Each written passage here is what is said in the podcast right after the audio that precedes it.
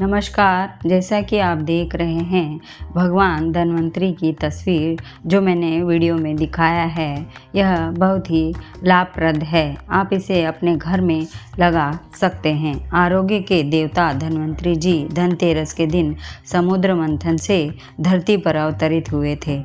धन्वंतरी को भगवान विष्णु का अवतार माना जाता है। धन्वंतरी को देवताओं का वैद्य या आरोग्य का देवता भी कहा जाता है। धनतेरस को आयुर्वेद के जनक धनवंतरी की याद में मनाया जाता है। धनतेरस के दिन एक तरफ़ लक्ष्मी और कुबेर की पूजा की जाती है, वहीं आरोग्य के देवता धनवंतरी की पूजा भी की जाती है।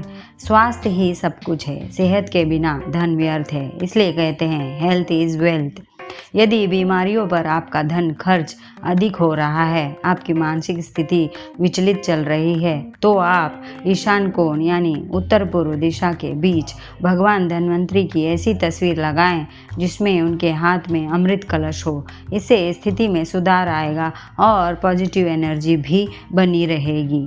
धन्यवाद।